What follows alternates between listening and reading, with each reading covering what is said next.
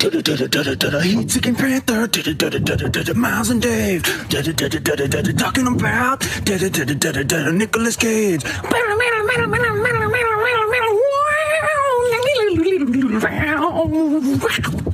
Is it?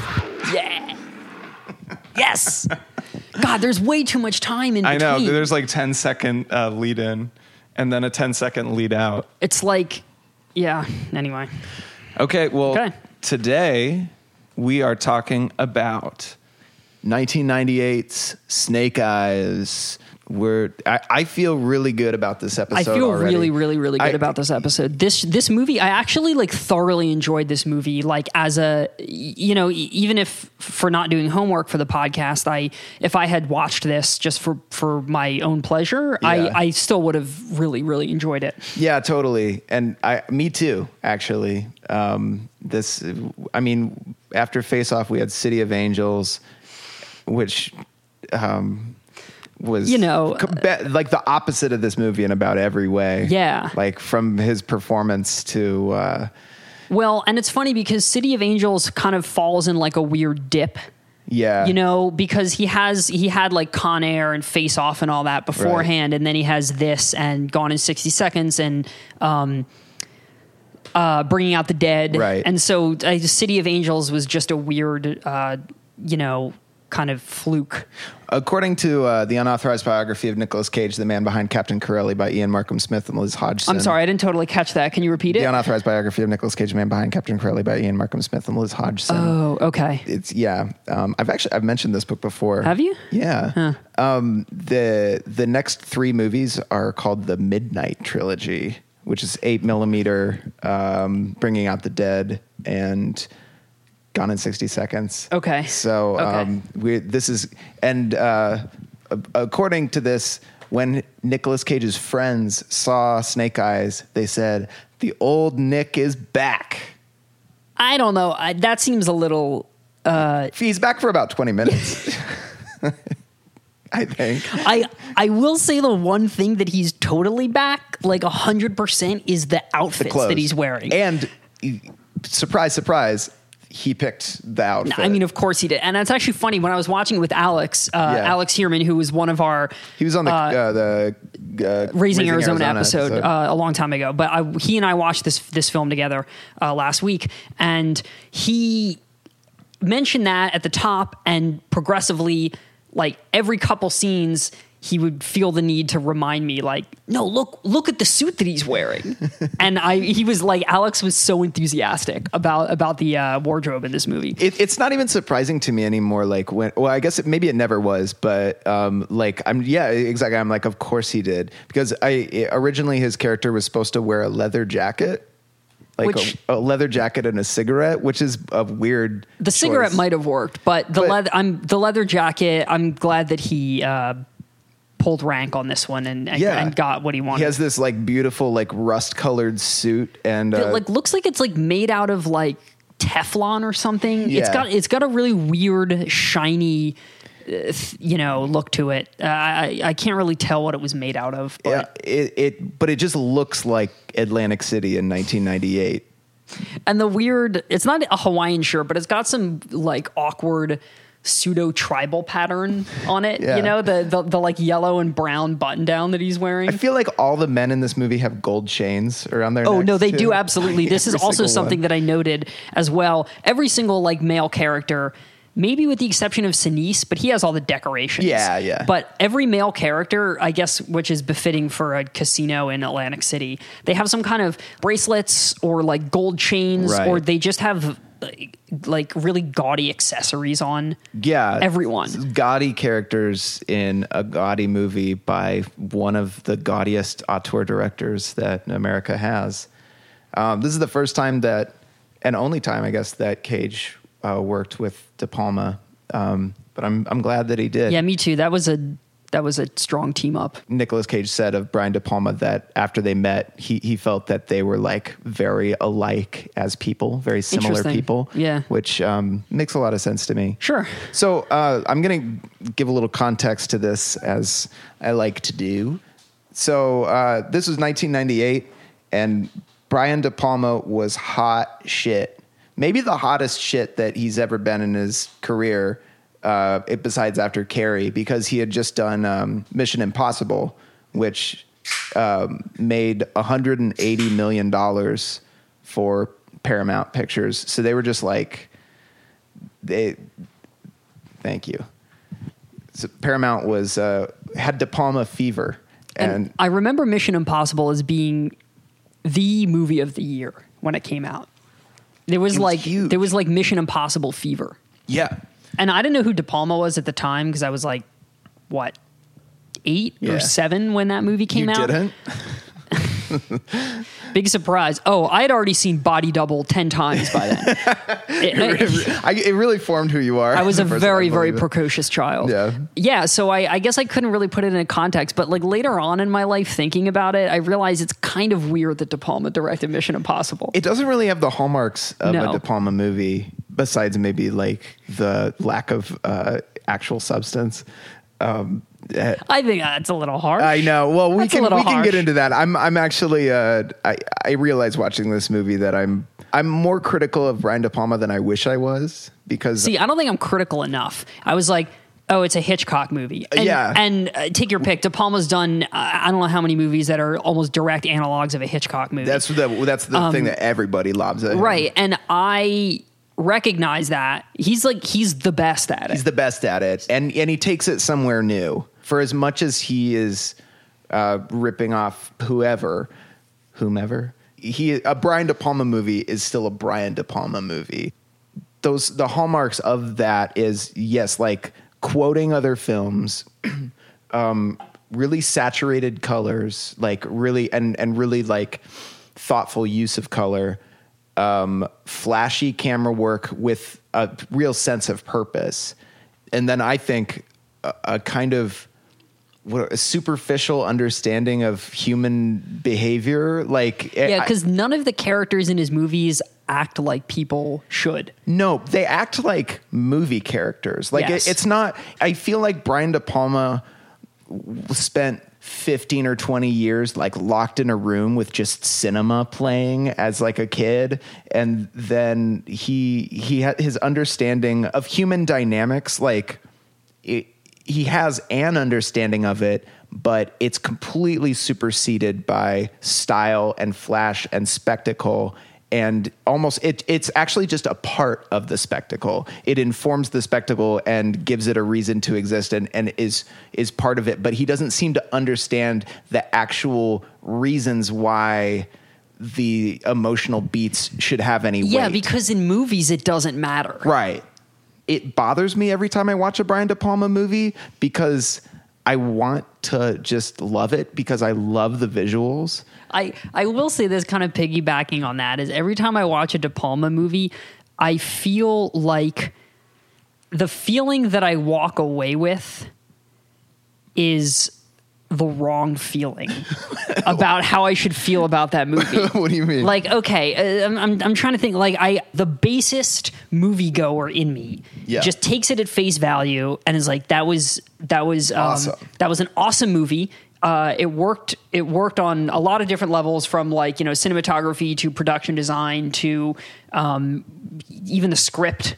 Right. With like a lot of them. Yeah. Uh, and but then the critical liberal arts educated side of my brain is like that whole thing was bullshit because I see exactly what he did and he's cheating because he's he's using every cliche. Yeah. Um, so that's kind of where I'm at when I watch a De Palma movie. yeah. No. And so like yeah. like my my enjoyment of his movies is informed by like my my, my brain fighting with itself Yeah, I, I get that. as to like how much it deserves for me to like it. Does that make any sense? Yeah. And and I you know in his I feel like the whole critical community since he came onto the scene has felt that way. I mean there are people who are like staunch apologists of Brian De Palma and and I I still haven't heard an argument that swayed me. I mean, because usually like the the staunchest apologists are like everyone has it wrong. Brian De Palma is as good as Kubrick or as good as whoever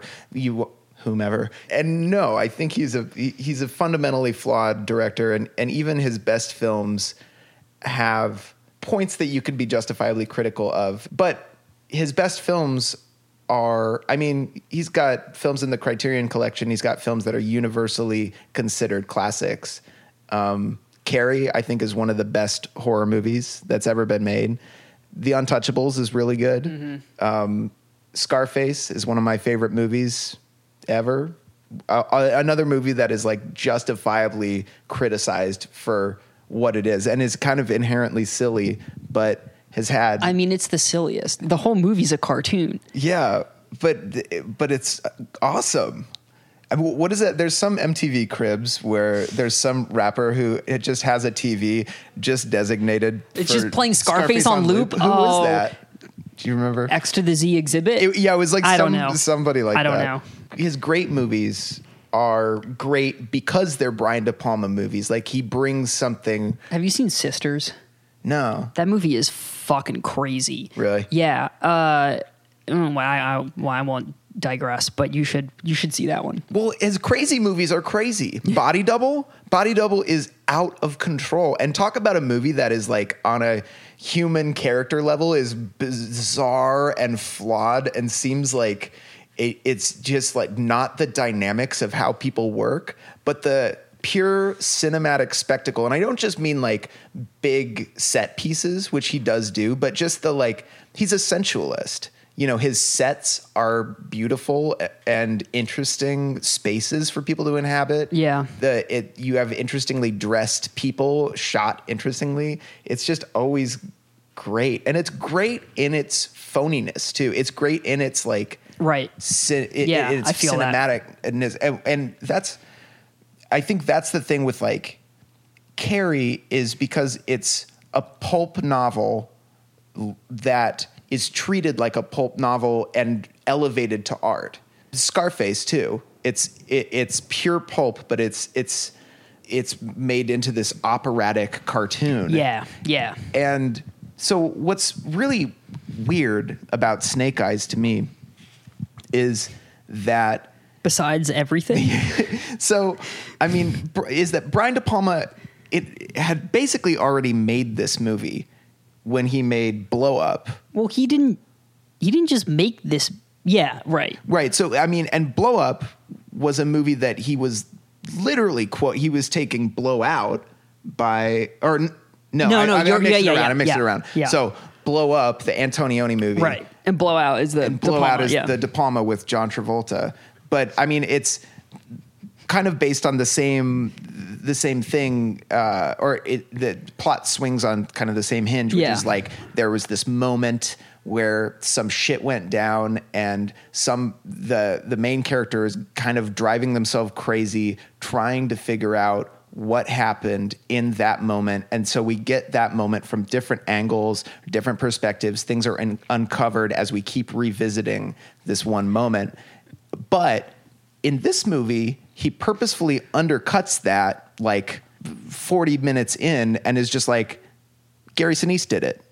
Gary Sinise is the bad guy. The rest of the movie is about, in essence, is supposed to be uh, about Nicolas Cage and Gary Sinise's like friendship. kind of that that's one element of it. I think another element of it is to to kind of suss out the motivation.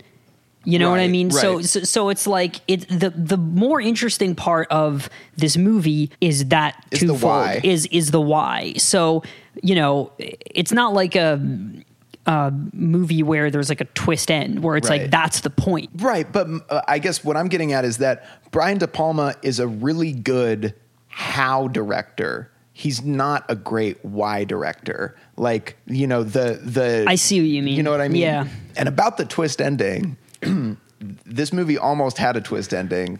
So remind me later because I want to drop that later. But there's that I have something amazing. Stick around. yeah. It was split personality. Nick Cage and Gary Sinise are the, The same person. Yeah, Yeah, right. it's Fight Club. Yeah, totally. Okay, well, let's talk about what. So, what, the plot of this movie, which uh, he- which will take two minutes to explain, but then we have to g- explain also that it's seen by like like through the eyes of like six different people. right, right, Oh, and just to finish up my my scene setting, so De Palma had directed Mission Impossible and made 180 million dollars. He and uh, I didn't write down the screenwriter's name, but he, he, they they wrote this movie together and brought it to Paramount, and Paramount paid them 10 million dollars up front, um, which is was the biggest upfront package that had been ever. As just like an advance. Yeah, they were just like, yes, Wow. we are on the De Palma train. Wow. Like, and everyone was really into the script too. See, that's weird to me because it's uh, this movie was never going to be Mission Impossible No. too. So I don't understand. The most Mission Impossible or like action kind of elements of it, which again is the how, is the the all the intrigue and shit of of how this fucking crime went down gets undercut and then it turns into like uh relationship drama i mean and there's still violence and there's still um it, you know it, it's still pulpy but Yeah. it, it's not like you say it's not mission impossible it, it's about or it tries to be about interpersonal It seems relationships like a really weird follow up for Mission Impossible. Like, Yeah. but you know, I guess he decided, well, I did the studio movie that made me money. Now I'm going to do my own project. I mean, he also followed this up, I think, with Mission to Mars, which, if you've ever seen it, is I don't even remember that movie existing at all. I might be I might be wrong. I, there, there- but I remember it being really bad. Uh, His he was. I mean, go- with a name like Mission to Mars, I don't know what you're expecting. I might be confusing it with John Carpenter's Ghosts of Mars, which I Oh, know see, is very bad. I do remember that one, weirdly enough. Gary Sinise's character uh, was originally going to be played by Will Smith, but he, he, he, Was this fresh off Wild Wild West? I don't know. Or was it off Men in Men Black? in Black, I think. Okay. Yeah, be, um, but he, he did Enemy of the State instead um, because he asked for like twelve million dollars or some stupid amount, and they were like, no, Wait, was so Will Smith? I'm sorry, uh, maybe I missed this. Will Smith was supposed to be Rick Santoro. no, he was supposed to be Gary Sinise. Oh, that movie! Oh man, really, Yeah. dude? Gary Sinise is what made that character. Yeah, there's no way that Well, Will Smith could have pulled it off. After Will Smith, they wanted Al Pacino. Again, those are two very different movies that could have been. I like that there's alternate dimensions where Snake Eyes was released with both Will Smith and Al Pacino. Holy shit, Al Pacino at his most like hooah, like Yeah. uh, Can you imagine? Like, I think he just made the Devil's Advocate. So, like, it, it would just be Nick Cage and Al Pacino, just like. Uh, so this isn't as interesting, but there was also like between all the like money disputes with Will Smith, somehow Cage's uh, contract got messy because he was also scheduled to do Superman. It ended up getting smoothed out by the Paramount studio chief, who was Sherry Lansing, the producer of a little passion project called Racing with the Moon. There you go. All comes around, but and it ultimately didn't matter because Superman didn't happen. Um, uh, also, side note, it, it- Cage was in talks with Terrence Malick to do the Thin Red Line around this time. Oh, you mean on top of every other actor that was already in that movie? Right. Yeah. So Terrence Malick was uh, coming out of like a 17 year exile, like self imposed exile, to remake a movie, and like every single actor. Every single white actor, uh, most it was like George Clooney and Sean Penn, and just everyone wanted a part of it. And he had lunch with Nicolas Cage, and uh, then he was, and Terrence Malick, I guess, was like, cool, great, all, all right, like uh, I, I'm into this, and I, I'm gonna go to Australia and do some scene scouting, and then I'll call you when I get back. But when he called him after he got back, Nick Cage's uh, phone had been disconnected because he'd been getting like weird. Um, like harassing phone calls apparently. So instead of like calling his his uh, Nick Cage's representation or anything, Ter- Terrence Malick apparently said, "Well, fuck him." Like literally he said, "Fuck him." I'm making it without him, and uh, told the press about it. Man, he gives up really easily. Also, De Palma originally wanted Travolta for this role, for the Santoro role, which would essentially be blowout again. Travolta and Pacino. Travolta and fucking. Pacino. So yeah, this movie could have been Travolta and Pacino. Well, all right. So that's all the could have been. So let's get. So what is it actually about? What happens? Snake Eyes, uh, which which they say no less than twice in the movie. I do. So Nick Cage is a corrupt Atlantic City cop. I'd like to see movies set in Atlantic City. I'd like to see a list of those. 'Cause I don't I don't know if there are many. Although it was shot in Montreal. So Rick Santoro, cop on the take.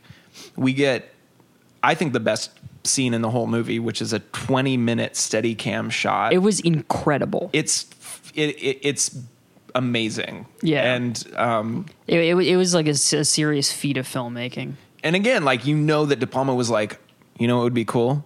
Let's Tw- just 20 yeah. minute opening shot. Yeah, we can make a movie around that. Like So they had to have had grips like moving stuff out of the way because he was doing full 360 shots. yeah. Yeah. So like there were all these moving parts behind the camera going on. Like it's not like he just set the scene up and then like pulled a steady cam through the shot. right. Like there, the, I mean, there was you know he moved from section to section to section, doing like complete 360s. Yeah. Every couple minutes. So Not to mention all the choreography of Oh, I uh, know. like I mean there's a it's a huge crowd scene and you have pretty much every single you have every single actor in the whole movie in one scene. like introduced in the in the one scene. and that's part of what I mean. Besides the technical brilliance of it, it's great because it establishes Cage's character. It establishes almost every character, but especially Cage's and Sinise's characters. and it establishes the uh, the layout of Yeah. the the building they're in, the Yeah. sports arena that they're in, because basically the whole movie takes place in it. So we immediately get a sense of space and uh, a sense of character. It like it sucks you right in. Which I'm I'm a total sucker for movies that that are all set in one in in one um, place Location, and yeah. location and run in real time. Which Me this too. one be, because they do flashbacks in different perspective, it's it's you know it's not real time necessarily, but I mean No, I, you know, I- yeah, I am too. It, it's it's cool. I mean, I don't think realism is a, a uh, something I would say this movie has, but Oh no, it- I think it has almost none of it. but it ground Yeah. that that grounds all of the the cartoonishness of Yeah. it. So, cop on the take. He is at a big fight um, for what's the boxer's name in the movie? Lincoln Tyler. Lincoln Tyler. Rick Santoro um, is there to see Lincoln Tyler fight with um, and his uh, his friend Kevin Dunne. I think that's I think that's Sinise's name. Yeah. So he's so Kevin Dunne is a sergeant. Yeah, uh, or he's he's a high ranking officer who is in charge of Steven Tyler's uh, security. Steven Tyler, Lincoln Tyler. It, it all takes place at an Um. Aerosmith concert. The whole thing, dude, the almost twist ending that you were talking about earlier, it turns out that it was all uh, uh, an Aerosmith song. it was just a video. Yeah, yeah, yeah. Steve, Steven Tyler just made this whole story up. At up. the end, they just walk off set and Joe Perry unplugs his guitar. takes off his Gary Sinise mask. Just think of how much better this could have been if it had had like an Armageddon style theme song with uh, d- done by Aerosmith. Fuck, let's just Rick and Morty style like hop to each dimension that uh, and just watch every Snake Eyes that we just invented. Um. Okay. So it's, it's a continuous shot. Um. Fuck. Okay, Lincoln Tyler. Lincoln Tyler uh, is the prize is, fighter. right is the prize fighter. Gary Sinise is in charge of Lincoln Tyler's security. No, he's in charge of protecting the Oh, you're right. You're right. I'm Secretary sorry. of Defense. Yes, he's in charge of protecting the Secretary of Defense. who is there not as the Secretary of Defense, but just as a sports fan, Right. Just to enjoy the fight. and uh, Gary Sinise uh, brings Rick Santoro, Atlantic City cop on the take, um, to help him because basically he's you know he knows the city, he works in the city, uh, and so you know because he's old friends with Gary Sinise, he calls him in to kind of Buddies, just buddies that. there, Yeah. for a big high profile uh, sports fight. And we find out Sports later, fight, Jesus sports Christ. fight, boxing match, God, I'm such an art school kid. sports fight. Um, so they're there at the football match.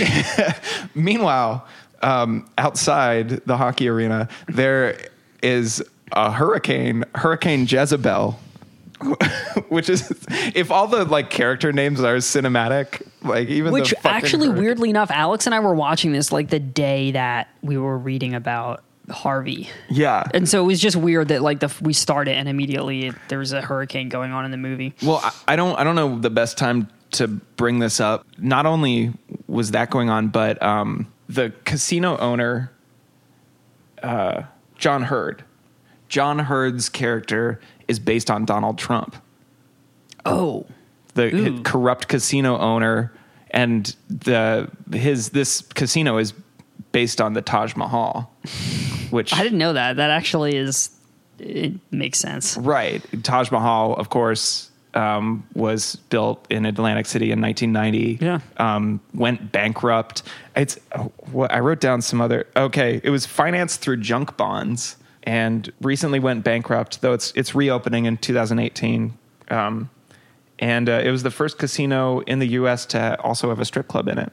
But this, it, it for some reason, Snake Eyes is the timeliest movie that we've covered yet. Like, despite itself, Despite almost every aspect of it, which is really interesting. there's a hurricane.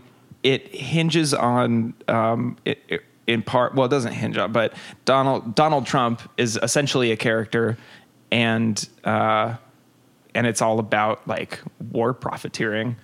Spoiler. So there, hurricane outside, big prize fight, but at the prize fight, Secretary of Defense gets hit in the head with by a sniper yeah. he gets ganked, and um, Gary Sinise takes out the sniper. He's a hero, sort of. Um, and uh, Rick Santoro, Atlantic City cop on the take, says, "This is my investigation now. We're sh- lock all the doors, keep everyone in here, and we're gonna figure out what happened." Yeah. So, which is, I think, kind of a brilliant way to set the movie up. Yeah. You know, because Great there's setup. So it's locked down. There's a hurricane outside. Mm-hmm. I mean, this just makes the stakes a lot higher. Yep. Which is, I mean, a political assassination. The stakes are high already, but this this just it's exactly what this movie needs to just pull Right. it together. So then it then it goes, and now we've got um, the second best sequence, which is Cage going around and grilling people, look searching for clues. Um, so he's shaking down Luis Guzman.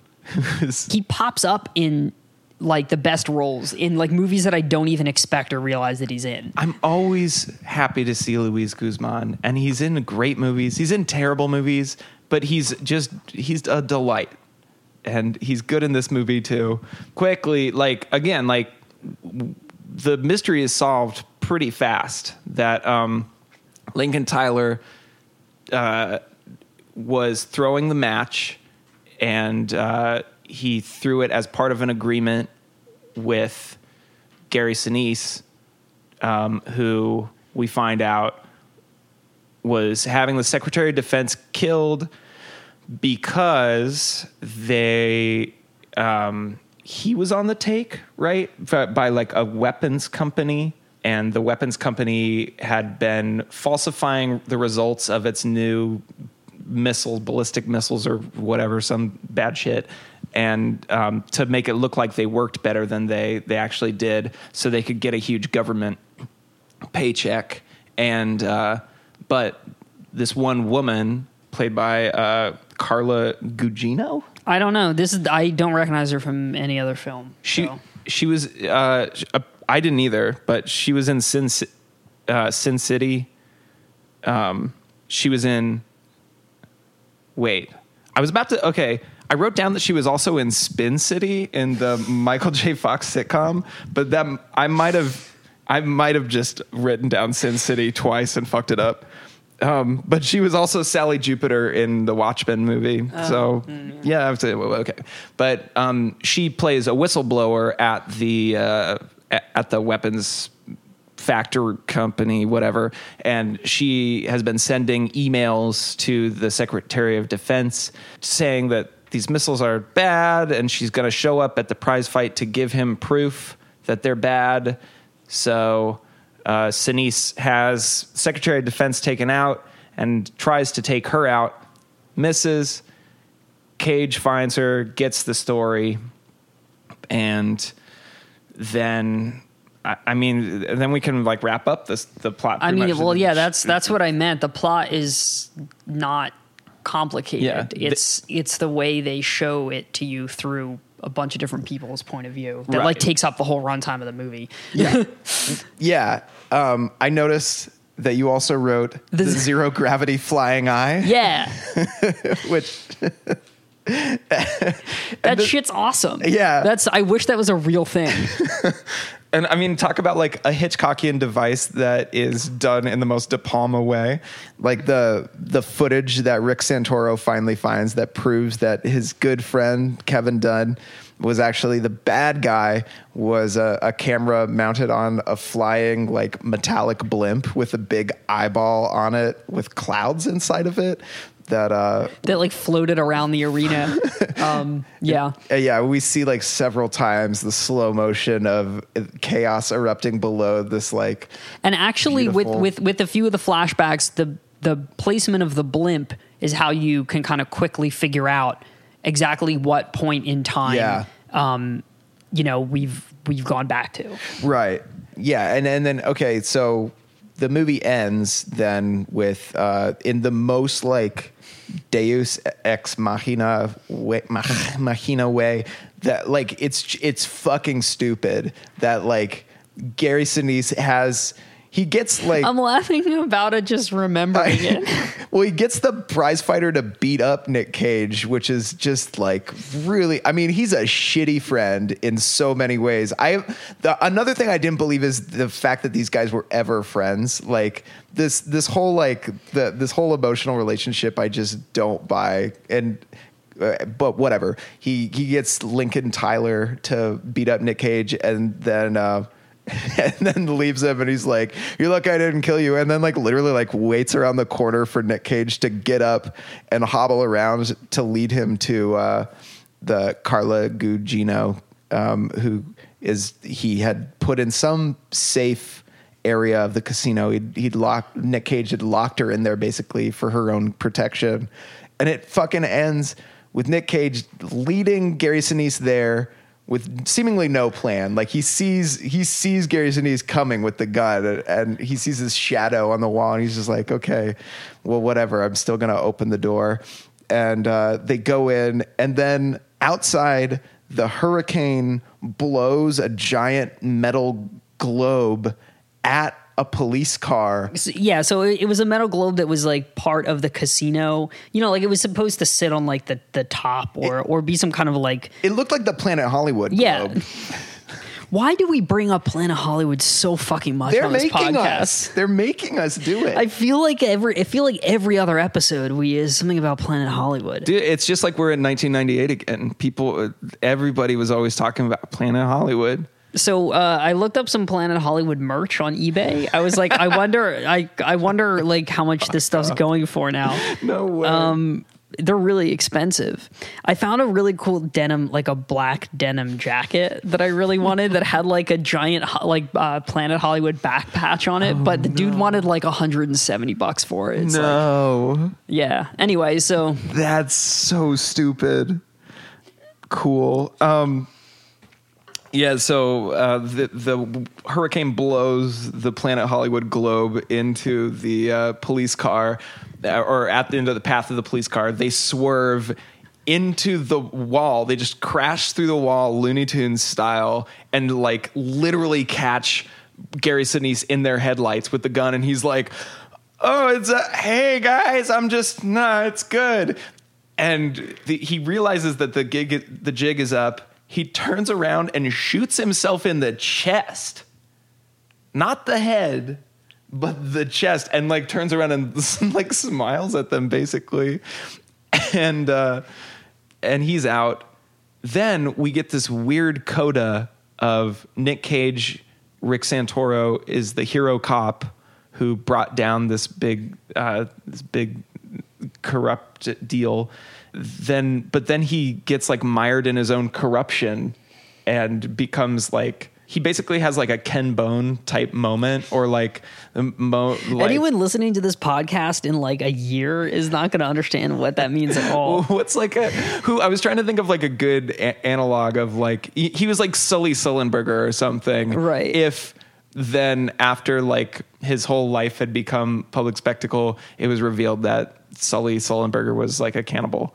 Except that no, it's just revealed that uh, Rick Santoro is just a corrupt, He's just a corrupt- flawed yeah human being. and and like this the the crazy thing well two things about the ending which i i wrote down so the first one this is a really good example of a movie where the hero saves the day and Right. stays alive but essentially the rest of his life is ruined Yeah, which, this. which I think is always in movie like when that when that's the ending of a movie, I feel like that's always kind of like a pyrrhic victory. Like it makes the movie uh, it doesn't end it on a down note, but it it just it it turns the entire thing into kind of like a pessimistic Yeah. you know, uh, period at the end of it. it's the most realistic thing about the movie. Yeah, probably. you- that uh, is actually the fallout that happens to him after right after because we're we're led to believe and again I, I don't think this transformation like landed for me at all but you know in the first scene he's going crazy ba- uh, like just being a sleazeball Yeah. um, being Rick Santoro corrupt cop on the take and then he turns into like pretty much immediately like the the hero I get the feeling that there, that whole transformation is supposed to move me in a way that it didn't. But anyway, but that but that is kind of like real life though is that he's not he didn't go from bad guy to good guy, you know? He just he was corrupt but he wasn't he wasn't that corrupt and he had a moment of heroism. But he's But still the, he's still the guy who dresses in the rust colored Yeah. suit and the gold chains Yeah. and drives around like a yellow convertible and shit. And at the end, when Sinise is telling him, like, you know, at, at the final showdown between the two of them before the before Planet Hollywood, the globe comes crashing through, um, he Sinise says the reason I picked you was because I knew that I could bribe you Yeah. And that's why I chose you for this job. And he basically offers him, I don't remember the exact number, but it's millions of dollars Yeah. to just take them to just turn the other way and like walk out. Right. And and Nick Cage is like, no. And, I mean, Rick Santoro is not a likable guy. right. He's sleazy, you know, he's corrupt. Uh, he doesn't do is he's given one fucking job and he just watches the match instead of doing his job. bets on the match. Like like he's not he's not a good guy. He's not a guy you want to look up to. But um, regardless, you know, you can see Nick Cage consider that offer Yeah. and then decide no, I've I've drawn the line. Right. yeah, you see him draw the line in a couple times. Like Gary Sinise forces him to draw Right. the line a couple times, and those moment, like Cage is really good in those moments. Yeah. Yeah.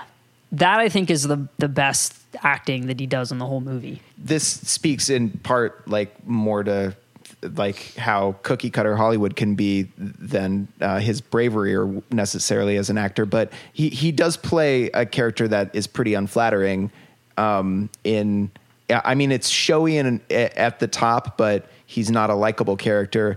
And then at the end, when he's a hero, he gets the shit kicked out of him. Like he, his face is like busted up, and he's like drooling blood. Like if this wasn't a movie and that was an actual situation, he would have been dead long before. but he he doesn't look like you know uh, Cameron Poe in Con Air, like coming in as the hero. No, he lo- actually- he's closer to leaving Las Oh, I'm Vegas. streaming it, but I, I have a I have I took a couple screenshots of that because I was Yeah. really I wanted to remind myself. So thank you for doing that. But I wanted to remind myself that that was like the most truthful part of the movie was Nick Cage's face after he got the shit kicked out of him. Yeah. like there was no like Hollywood hero gloss over that. Like it's really gnarly and kind of hard to watch. Honestly.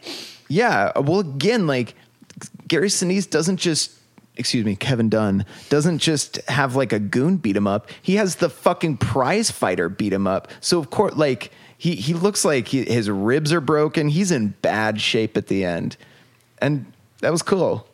But okay, the twist ending that originally this coda didn't happen. Rick Santoro and uh, Carla Gugino's character walk outside, and the hurricane blows a fucking tidal wave at them and kills them. But it didn't test well. so Wait, so just them or like takes the whole casino out? I don't know. oh man, that's a. I'm glad they changed it. I kind of wish they hadn't. I mean, I I I like The only the way the, the only way that the original twist would have been better is if uh, an Aerosmith song had been playing while the while the tsunami Which comes. one? Which one? Uh, sweet emotion. the bass line just Yeah, yeah. credits roll. Sweet emotion. As like they're just getting swept away. Yeah, you just The see a hand Hollywood globe floating, floating. next to them. You see a hand with like a gold Rolex that's just like sinking down into the water. Yeah, I don't know. Maybe it is for the best that he changed it. I wonder what the point of that l- l- utterly nihilistic ending would be. Right. Yeah, you think that there would be one, but it seems like You know what they- it reminds- tested well, and he was like, "Well, we can change that." Yeah, you know what it reminds me of? Like when in horror movies where they kill the, the slasher and then like the last scene is like he busts out and Right. just kidding, he's still alive. It's like you just invalidate the entire movie. Yeah, like why? That's really frustrating as a viewer. right. Yeah, it, it, would have been frustrating. You'd be like this story of like small time corruption, but it, in fact, it wouldn't have mattered anyway because all those people would have been washed away. Uh, okay, so I back to the Trump thing. There's this moment where um, John Heard makes a speech on TV, and he's more presidential playing the corrupt casino version of Donald Trump who never became president than Donald Trump is as president. And I, I have the recording here. I'm just going to play it. Yeah. Secretary Charles Evans Kirkland is dead. He passed away at 10:48 p.m. And at this time, I'd like to extend my deepest sympathies to the Secretary's family and to the nation, to the people that he so faithfully and proudly served.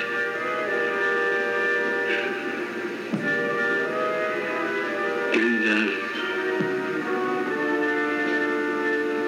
there's something else to say. To those that would try to bully us or to terrorize us, to divert us from the causes of peace and justice. I want you to know that in spite of what's happened here tonight, we are not deterred. Production of the Air Guard missile system will go ahead in accordance with Secretary Kirkland's wishes. It's called the first draft of history. Right? Yeah.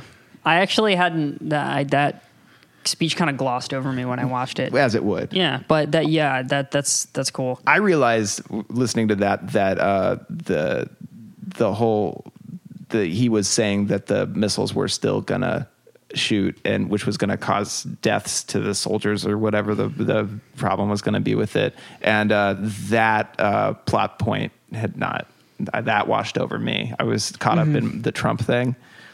All I'm saying is Snake Eyes warned us. Yeah, man. That's crazy. Uh what else? I have a lot of stuff here, but I don't remember what a lot of it means. Oh, yeah, so this thing I don't know why I wrote this down. Somebody says honorable dudes on the planet. I, I don't know why you did that either. I, you wrote down such bitchin' technology. Another quote that I don't remember I don't. I don't for. either. But Yeah. uh, um, good quotes. yeah uh, so there is something that that i think the the final betrayal uh, in the last scene like between Sinise and and cage that i think really holds rings true to me is that it's not just a betrayal of of the country which we almost as you know millennials have just kind of taken to be like oh well america's always lying to us about everything Right. but but the thing that really hits hard is that Sinise isn't just lying to put America in peril, but he's like betraying Nick Cage's trust as an old friend. Right. So it's like the double impact of the personal betrayal on top of the just, you know, betrayal to like the patriotic way of life. Interesting that this was coming out right with uh, "Enemy of the State" too, which you know, I, I guess that was the mood. Yeah. Um, Which seems weird. I don't know what was going on in 97, 98 that we I, I I recall the late 90s as being a pretty good time. people were still paranoid. Okay, here's the thing. The actress who the the girl who's holding the seven sign for the seven rounds that uh, Rick Santoro hits on is played by Christina Fulton, Weston Cage's mother. Oh, Yeah. did they meet on? Did they meet in this on this No, set? no. I think they it was previous. So they. Oh yeah, they- Weston Cage would be way older than that, right? Right. Yeah. Yeah, and he was with uh, Patricia Arquette at the time, but um, I thought that was weird. Yeah. I wonder how she got. I mean, did he bring her into it? I don't know. It seems weird that they would. her performance is is bizarre. in Very that bizarre. She, she has this accent that I guess she was like, "We're in Atlantic City," so but she's like, "Hi, call me." Hi, I got your number. Well, he gives her the number of his golden cell phone too. Another great, a golden flip phone. Oh man. Dude, what's that scene? Uh, Gary Sinise, uh, it, before he's betrayed Nick, or his Nick Cage knows that he's betrayed him. He's telling him about how he got pulled away from protecting the secretary by this redheaded woman, and uh, she he he followed her up uh, the stairs, and um, he, the camera like literally pans down and into her cleavage, and Oh, he's- yeah. he's like, I was staring at her tits while the while he was shot, and Nick Cage was like, that was the plan to give you a boner, and you got one. How easy is it to just uh, distract a man? Well, You know, it's, yeah, it's and- Looney Tunes. Again. I mean, it's ridiculous. You know, like it's it's like in the old it's like in the old cartoons where they would you know they're trying to get uh, uh, picked up, so you know they like stick their leg out. Yeah. You know, and then like the car stops immediately. dude. That that redheaded woman could have been Jessica Rabbit or Bugs Bunny in drag. Like, you know, like g- he he essentially goes like, "Auga." He's like, I know I'm supposed to be protecting the uh, Secretary of Defense, but I got a little business to take care of over here. Well, okay, so that's that's pretty much what I have to say about this movie. Um, oh, also the the closing song at the credits. I think can can we play the closing song at the end of this episode? What song was that? I don't know. I also noted that I was. I, I mean, exactly. I literally wrote down ending credit song. Also, I'm sure t- there's something to be said about. I think Nick Cage's last line. You know, after his life has been kind of gone to shit, um, he goes, "What the hell? At least I got to be on TV." That's some social commentary right there. This, it's not. It's not a dumb movie. No, it's not. It's inept, but it, it, it's not. It's not dumb. No, it's not even inept. It's inept in like a really specific way. Right. Oh, I mean, we should say though, like beyond that first twenty minute Steadicam take, there's some beautiful shots in this movie. Yeah. The he does it repeatedly, but the camera, overhead camera, going from between motel rooms, like oh, yeah. Oh, that's so good. So he goes good. over the wall from room to room. right and uh, he does that same overhead shot um, when like that's the shot that breaks up the 20 minute steadicam scene is the the secretary gets literally shot in the head and then we get an overhead shot of just this swarm of people running and it's so good do you think he used the zero gravity flying eye to shoot those Possibly. I mean, if I was him, I would. You know, I mean, they didn't have drones back then. no they had blimps It was the yeah. 90s I wonder. drones are the new blimps. the Goodyear drone. So Led Zeppelin joke, but with the drone. I don't know. All right, so yeah, I th- I thoroughly enjoyed this movie. I Um, did too. I would I would highly recommend seeing it if you haven't, especially if you're a fan of De Palma or Sinise, or honestly just like really uh, interesting movies that uh, tell a, uh, an otherwise mundane story in in a really really interesting way. That I mean, I I would never I would never be able to write that screenplay Yeah, or shoot it for that matter. I mean, I think honestly, I think they really. Um, I think they really stepped up. yeah. i in a way, the script almost takes on too much. I think. It, I, I mean, it, I, I too much to go to dive deep enough to like really get into what the stuff that it's bringing up, which I think is part of why it feels shallow to me. But I, it, it's not actually. It, it's shallow because it, it's just it, it, it's ambitious in a way that a lot of movies like this aren't, or if they are, they're not shot with the style and like flair of De Palma. Right. Oh, it's only giving us one minute and 46 seconds left, I guess, before. Cool. Because we've gone a while. But yeah. We're done. We're done. Um, Um, so next time we start the Midnight Trilogy. okay. Uh, with um, 8 millimeter. I think it's Bringing Out the Dead. Okay. Either way, um, it's going to be awesome. It's going to be great. Cool. All right. Oh, so uh, as always, we're on Instagram uh, at Heat Seeking Panther. You can also email us, heatseekingpanther at gmail.com. Also, incidentally, uh, if you do get an email back from us, uh, you'll notice the name on uh, the account is Rick Santoro, Yeah. which Dave set up when we first started this, well before Yeah. we had watched this We, movie. we've been looking. It's all been building up to this. Uh-huh. Um, and please rate us on iTunes or whatever. Just rate us and uh, help us beat all the other Nick Cage podcasts at their own game. Is that it? That's it. All right. Um, that's not it. You got to cue that roar up, my dude. Fuck. We miss this every single time. Beautiful. Bye.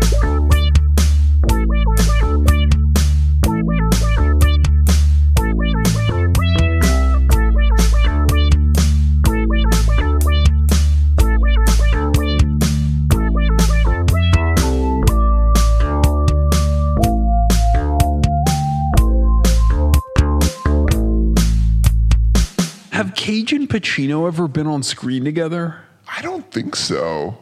That's a crime. Man, someone needs to do that before before Pacino goes, has, has he ever done anything with De Niro either? Cage? I don't think so. I don't think so. Okay, Heat 2. Heat 2, Pacino, De Niro, Pacino, Cage. Cage, Kilmer. oh my god, man. Someone greenlight this right now. this? Yeah, can we can we please crowdfund Heat 2? Heat 2, hotter.